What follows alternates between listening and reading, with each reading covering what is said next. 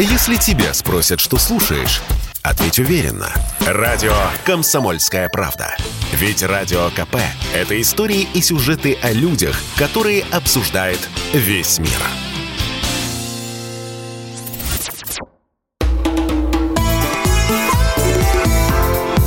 Национальный вопрос. Мы приветствуем всех, кто слушает радиостанцию «Комсомольская правда» в Москве и других городах вещания. В течение ближайшего часа в прямом эфире с вами ведущие программы Андрей Баранов. Здравствуйте. И Елена Афонина. Приветствуем всех. И понятно, что в течение всего часа в центре нашего внимания будет ситуация в Донбассе, отношения Украины и Донбасса, Украины и России, России и Украины. В общем, обо всем об этом поговорим с нашими экспертами. Но начнем, естественно, с Донбасса. Донецкая и Луганская народные республики на фоне обострения объявили об организации выезда населения в Россию, которая достаточно активно сейчас идет. Об этом мы поговорим чуть позже. Также главы республик Денис Пушилин и Леонид Пасечник подписали указы о всеобщей мобилизации. Ну и теперь то, что касается оперативной обстановки. Украинская армия ведет интенсивный минометный огонь по Донецкой народной республике. Об этом сообщили в представительстве республики в совместном центре контроля и координации режима прекращения огня. Линия соприкосновения в Донбассе после попытки прорыва вооруженных сил Украины у села Пионерская не изменилась. Это заявил официальный представитель народной милиции Луганской народной республики Иван Филиппоненко.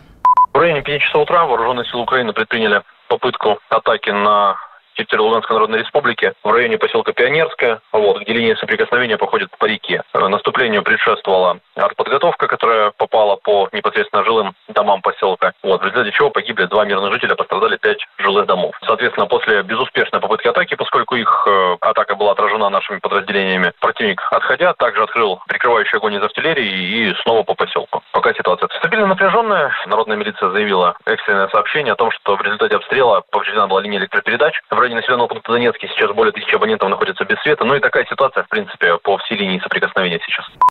Председатель Следственного комитета России Александр Бастрыкин поручил возбудить уголовные дела по фактам атак вооруженных сил Украины в Луганскую народную республику и гибели мирных жителей. Сейчас с нами на связи дипломатический советник главы Луганской народной республики Родион Мирошник. Родион Валерьевич, здравствуйте. Да, здравствуйте. Здравствуйте. А, Родион Валерьевич, какие сейчас настроения у, у людей а, вот, в, на Донбассе? Что это? Беспокойство, паника, решимость? Вы ближе там? Как бы вы характеризовали одним словом? Ну, значит, здесь основное это два чувства, то есть о панике, наверное, говорить нет смысла. А то, что люди озабочены и встревожены, это факт. Да, потому что сейчас необходимо вывести из-под удара наиболее незащищенные категории населения. То есть перво-наперво уже уехали это дома-малютки, это интернаты, интернатные учреждения. И вот семьи, взрослые люди, они пересекают вот границу с Российской Федерацией. Ну вот за последние сутки, по данным пограничников, уже где-то порядка тридцать тысяч пересекло пограни- границу. И сейчас, ну вот если брать Луганскую народную республику, то больше шестьдесят пунктов сбора, более двести автобусов постоянно курсируют, и у нас начал двигаться железнодорожный состав, у нас есть возможность железнодорожным транспортом, ну вот первый из них приехал в Воронежскую область, вот ребят доставили туда, сейчас идет процесс размещения. Там есть куда размещать их?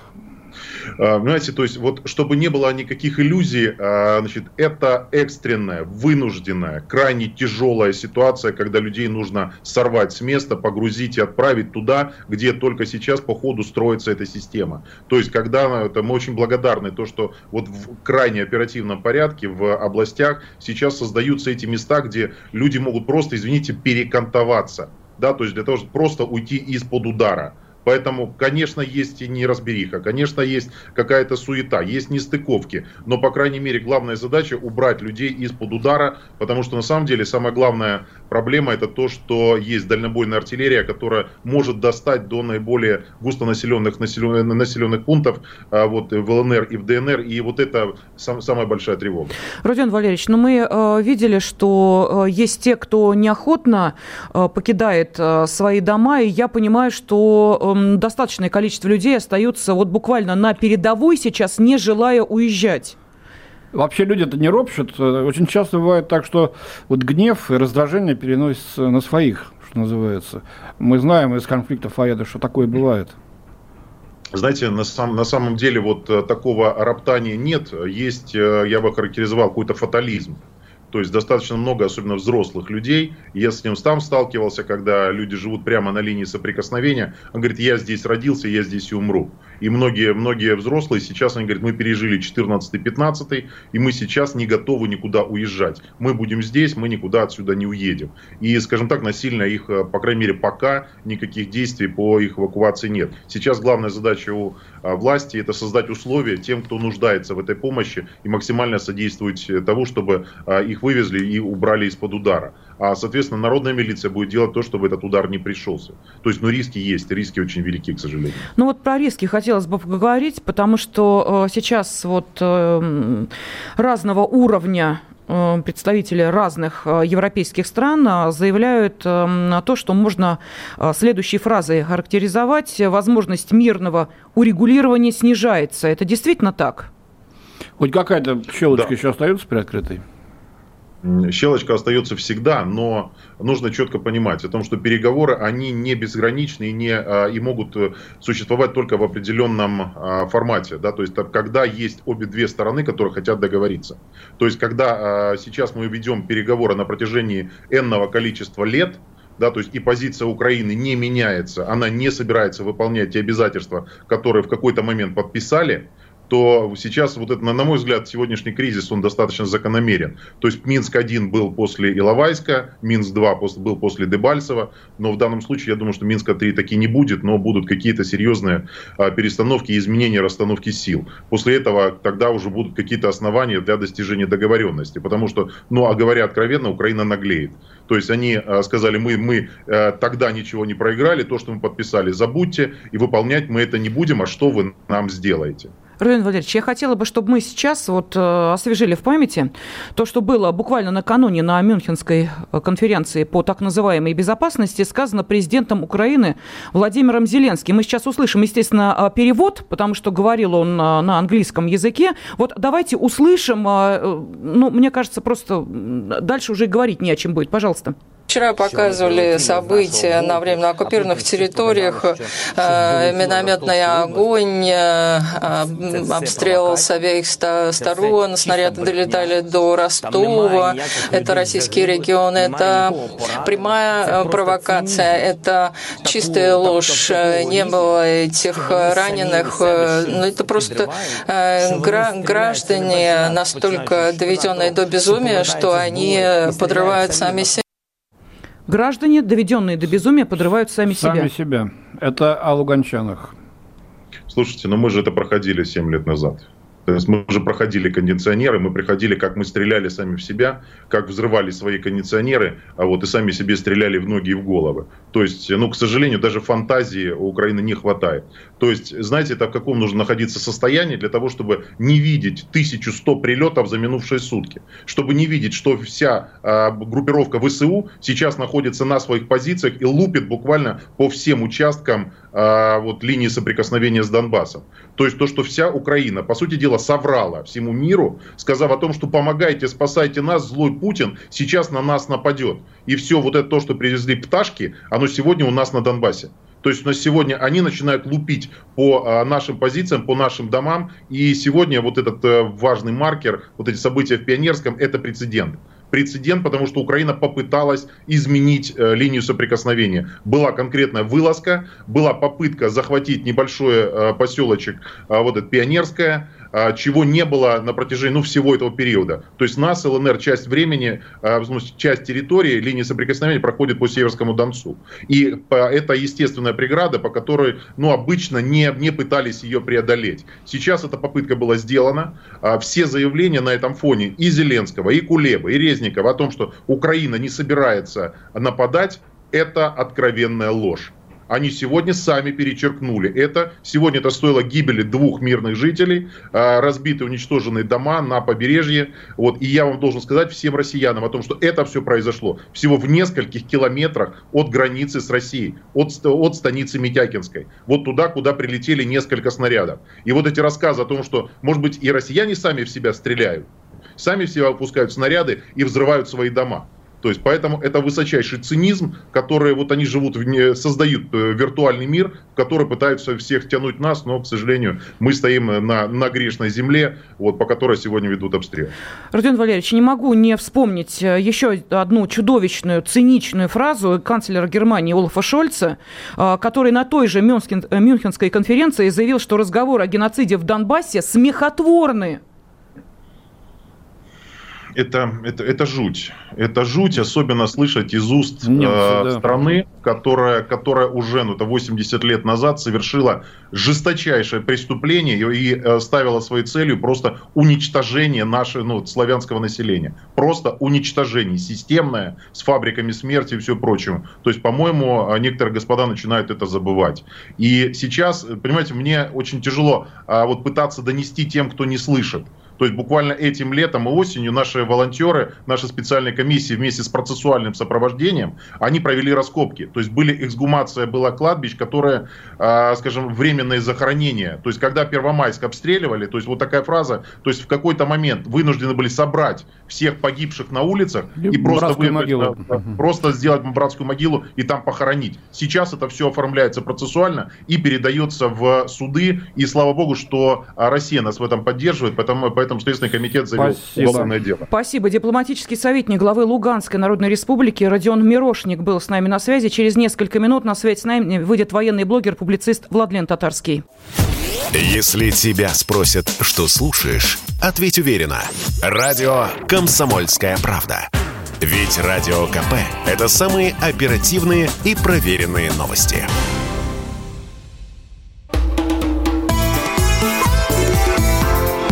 «Национальный вопрос». В студии ведущая программы Андрей Баранов. И Елена Афонина. Да, конечно, в центре нашего внимания ситуация в Донбассе. Республики эвакуируют жителей в Россию. Мужчинам от восемнадцати до пятидесяти пяти лет запрещен выезд из Донбасса. Также в Донецкой и Луганской народных республиках объявлена всеобщая мобилизация. Ну, а мы хотим задать вопрос вам. Как вы считаете, какие шаги сейчас должна предпринимать наша страна? Какие шаги должна предпринять Россия? Пожалуйста, и телефон прямого эфира восемь восемьсот двести ровно девяносто семь ноль два и WhatsApp, Viber, Telegram, эс эм эс номер я называла в вашем распоряжении. Но вот нам из Латвии э, пишут о том, что украинские власти э, продались, слишком поздно что-то менять, о чем-то договариваться.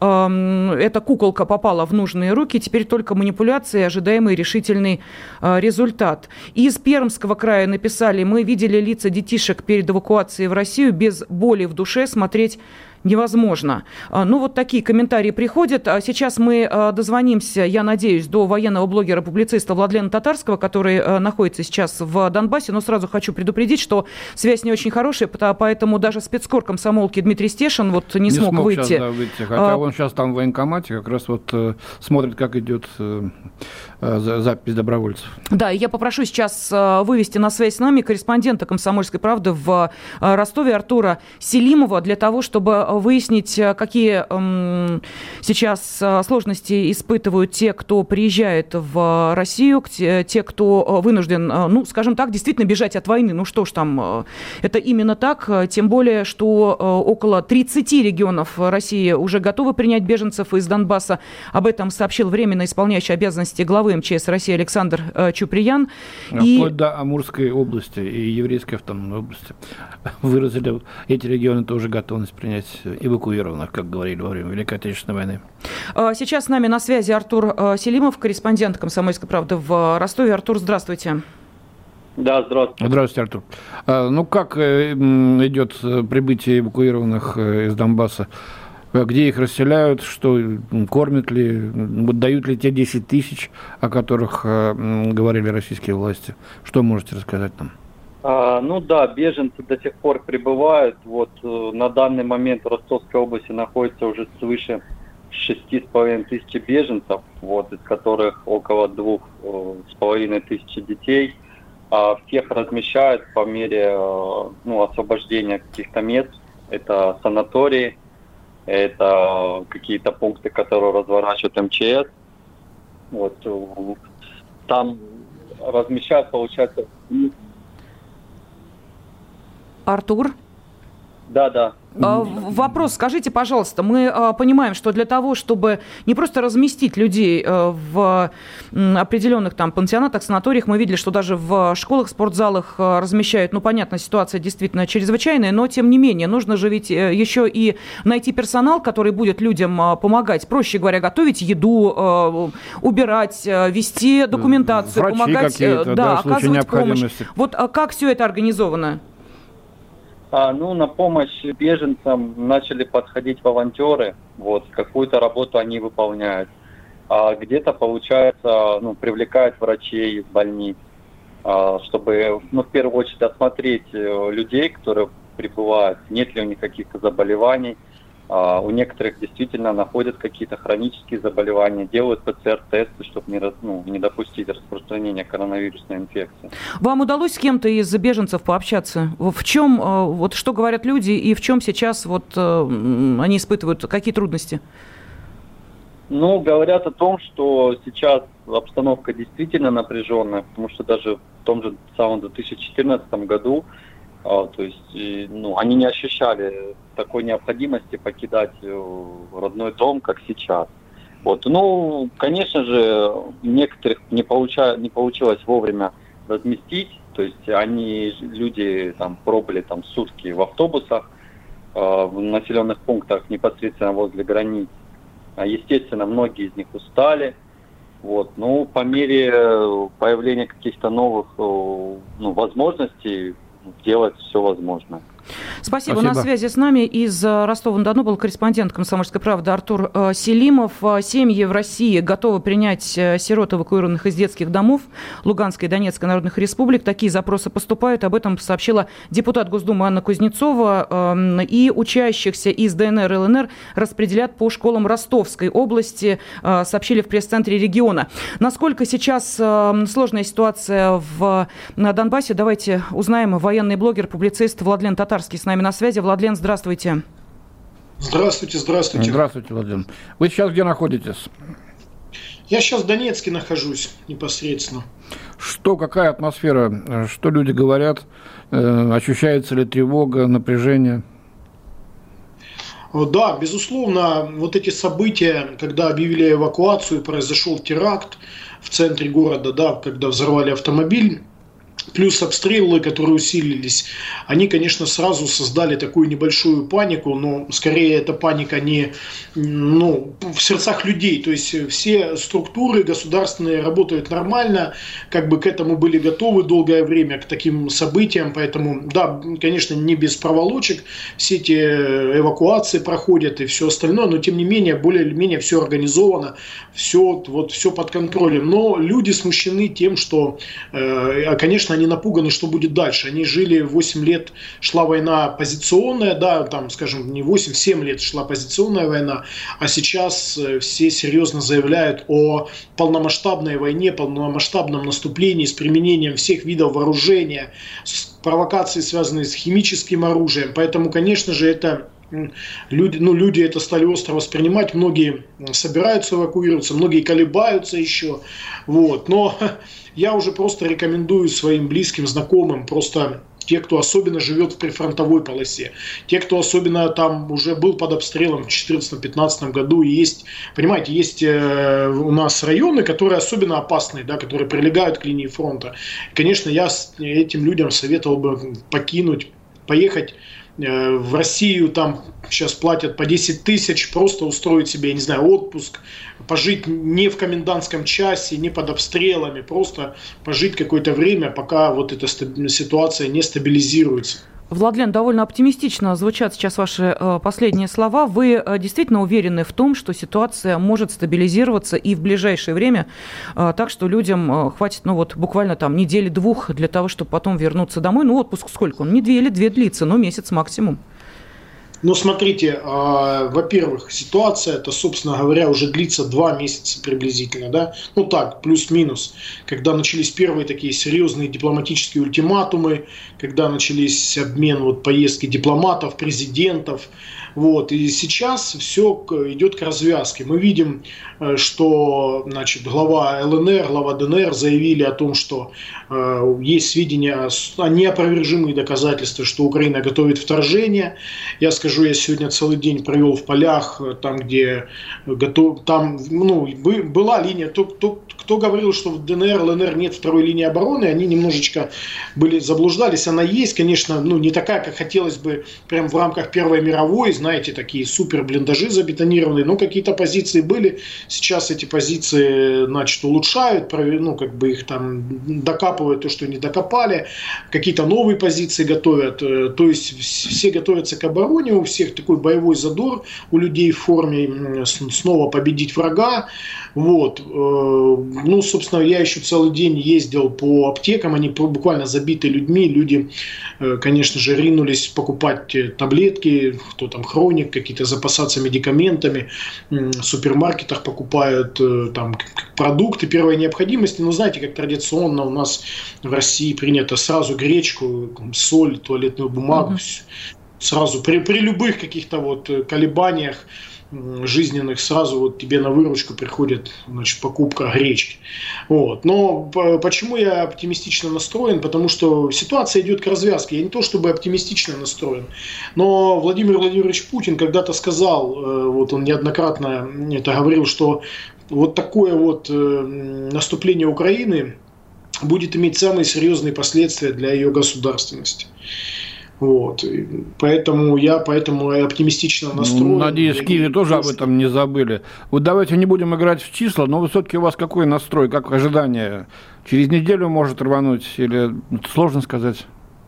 О, вы знаете, я для себя определил, уже много было разных ожиданий, да, то есть, но я для себя определил вот до конца марта все-таки. Все-таки до конца марта, и вы знаете, вот буквально когда семнадцатого восемнадцатого они же перепутались дни, вот, собственно говоря, все очень активизировалось, когда дипломаты замолчали, то есть они стали толочь воду в ступе, одно и то же друг друга повторять, и началась активизация. Вот сейчас от, по всей линии фронта, причем даже там, где э, раньше было относительно спокойно, это вот, например, в ЛНР по реке Северский Донец, Пионерская. Да, это мы был обсуждали уже сейчас. Да, да, в две тысячи четырнадцатом году я там был, представляю, что там за картина. Вот, и вот сегодня там, значит, утром знаю, был бой. По сообщениям пресс-центра ЛНР погибли мирные жители, разрушены какие-то дома. Вот. Ну вот, собственно говоря, там не было никаких боев, наверное, после обстрелов даже, не то что боев, там обстрелов не было с две тысячи пятнадцатого года. Представляете, то есть везде активизировал, везде противник активизировался. Спасибо. На связи с нашей студией был военный блогер, публицист Владлен Татарский. Владлен, спасибо. Берегите себя. Ну и, конечно, огромная просьба передать, что мы всей душой, всем сердцем с жителями Донбасса. У да, вас безусловно. Сейчас есть такая возможность, но мы продолжим через несколько минут. Если тебя спросят, что слушаешь, ответь уверенно. Радио «Комсомольская правда». Ведь Радио КП – это самая топовая информация о потребительском рынке, инвестициях и экономических трендах.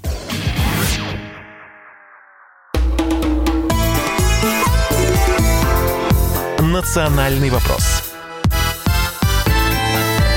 В студии ведущие программы Андрей Баранов и Елена Афонина. Да, и мы задаем вопрос нашим радиослушателям. Ответ вы можете присылать на WhatsApp, Viber, Telegram, эс эм эс. Плюс семь девятьсот шестьдесят семь двести ровно девяносто семь ноль два. Просто телефонные звонки, боюсь, не успеем вывести. У нас еще эксперты сейчас будут на связи. Вопрос следующий. Какие шаги сейчас должна предпринимать Россия в связи с обострением ситуации в Донбассе? Ну вот нам пишет из Ставрополя Александр. Никаких. Вот так вот.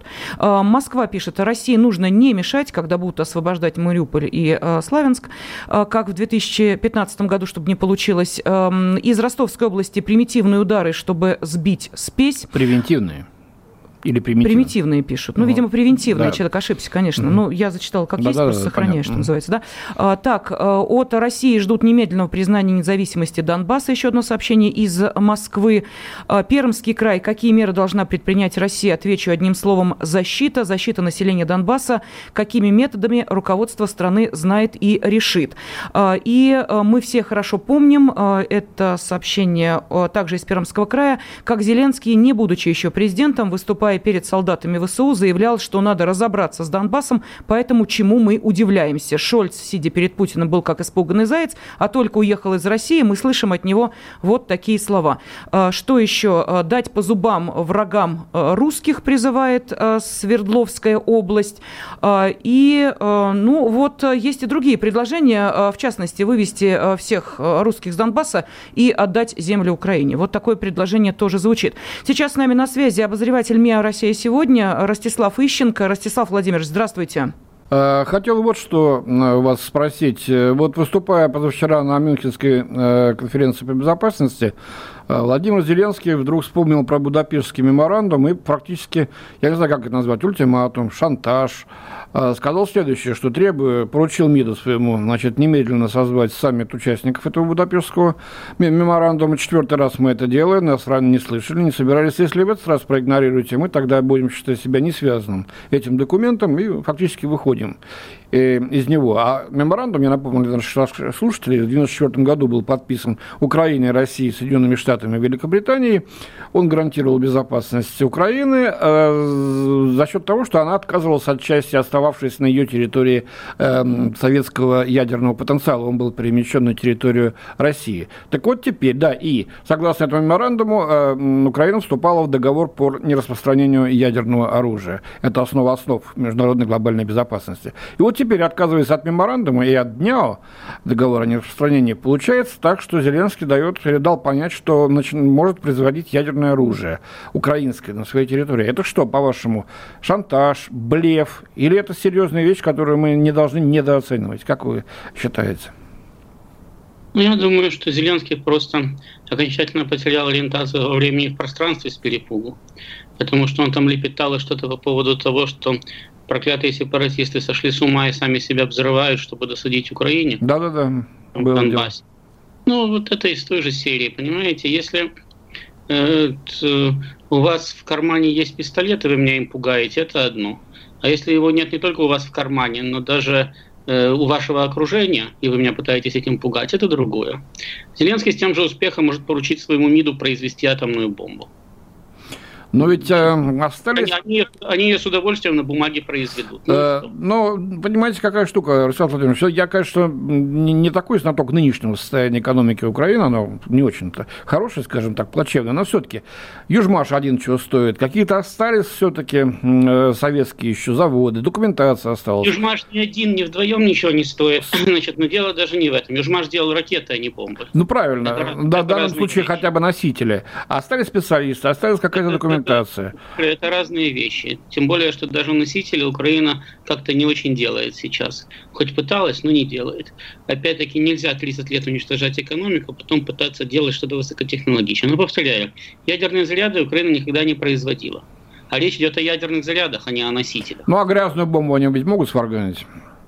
Грязную бомбу может сварганить кто угодно, ну и что? Ну так вот, грязную, вышли мы из Будапештского меморандума. Грязную бомбу могут сварганить арабские террористы.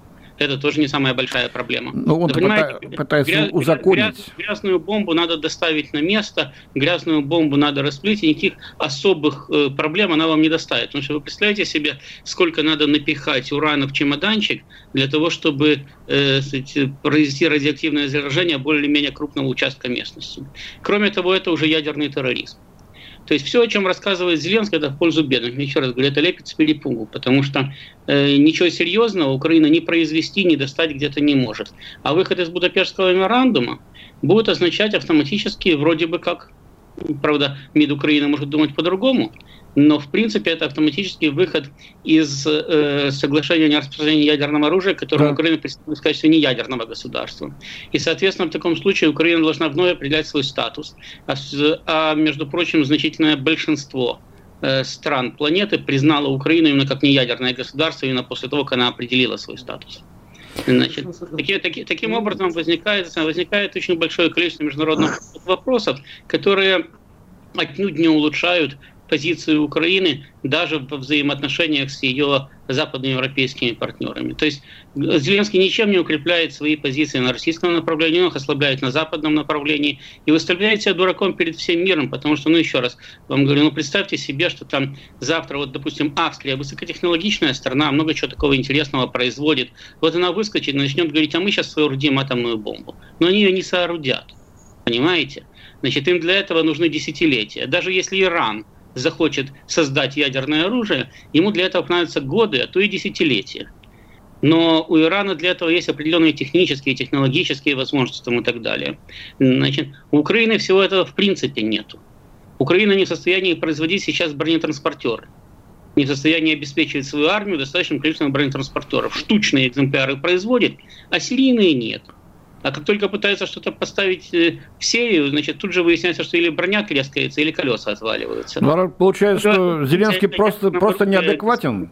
Так, так что ли? Зачем он это говорит в таком случае? Он что, совсем выжил из ума? А зачем, а зачем он говорил, что сепаратисты сошли с ума и сами себя взрывают? Сложно было по-другому объяснить взрывы в Донецке? Ну, давайте к нашему разговору еще подключать президента Украинского аналитического центра Александра Ахрименко. Александр Андреевич, здравствуйте. Здравствуйте. С нами, да? да? Ну, вот ваша точка зрения по поводу заявления Зеленского. И у меня вопрос, давайте чуть пошире возьмем, не только вот то, что сейчас обсуждали мы с Ростиславом Владимировичем, но и буквально истерика Зеленского по поводу «дайте денег». Вот это запомнили абсолютно все. Его реплику о том, что да, нечего нам тут... И хватит нам тут про реформы говорить. Раз, два, три, четыре, условия, пять да. и так далее. Просто дайте денег. На что деньги требуют? Ну, во-первых, деньги он не требует, это вы так немножко уже очень активно, он требует мира на Донбассе. И по этой причине он требует принуждения России, чтобы она отдала команду боевикам, сепаратистам прекратить обстрелять украинскую территорию. Это раз. Что касается Будапештского меморандума, ну смотрите, после оккупации Крыма Будапештский меморандум умер. Киевские заявления. Просто Зеленский подводит черту. Хватит говорить про Будапештский меморандум после оккупации Крыма. Он не работает. Да.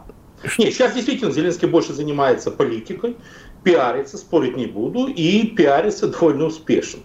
Потому что в Украине сейчас даже враги, враги Зеленского, ну ему сложно его критиковать, понимаете, даже самым оппозиционным врагам, потому что поддержать сепаратистов, поддержать Москву они не могут, а получается, если они поддерживают, ну или хвалят Зеленского, или даже говорят, то получается поддерживают. У нас действительно сейчас на сегодняшний момент...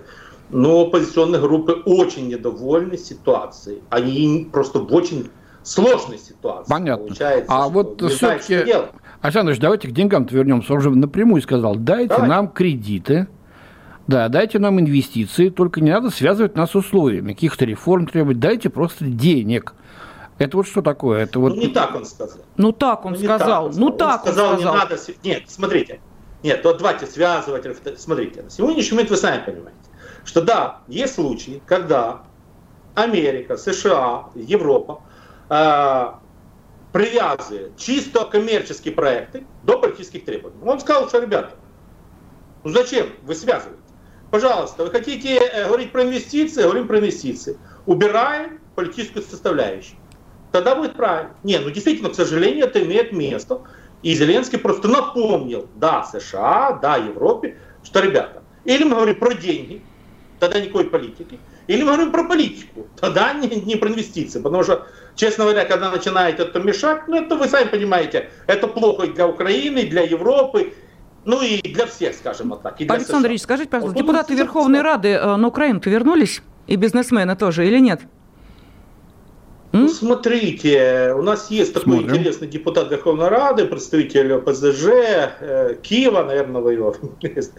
Он сказал, ни за что не вернется, это не его война.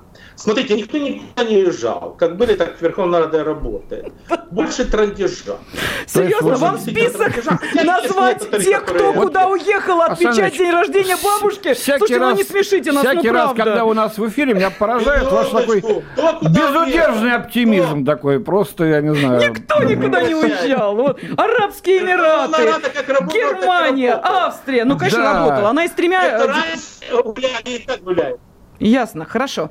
Спасибо, Александр Андреевич. Ростислав Владимирович, с вами не прощаемся. Сейчас уходим на небольшой перерыв. Нет, ну, оптимизм – это, конечно, вещь замечательная. Президент Украинского аналитического центра Александр Ахрименко, как всегда, такую оптимистичную нотку относительно дел на Украине вносит в наш эфир. Ростислав Владимирович, я думаю, что мы с вами обязательно обсудим то, что сейчас услышали. Ну и плюс к этому есть достаточно серьезные вопросы относительно того, какие шаги должна предпринимать сейчас Россия, что мы можем сделать. Ну и, конечно, как эта ситуация будет развиваться дальше, об этом через несколько минут. Если тебя спросят, что слушаешь, ответь уверенно. Радио «Комсомольская правда». Ведь Радио КП – это самые актуальные и звездные гости.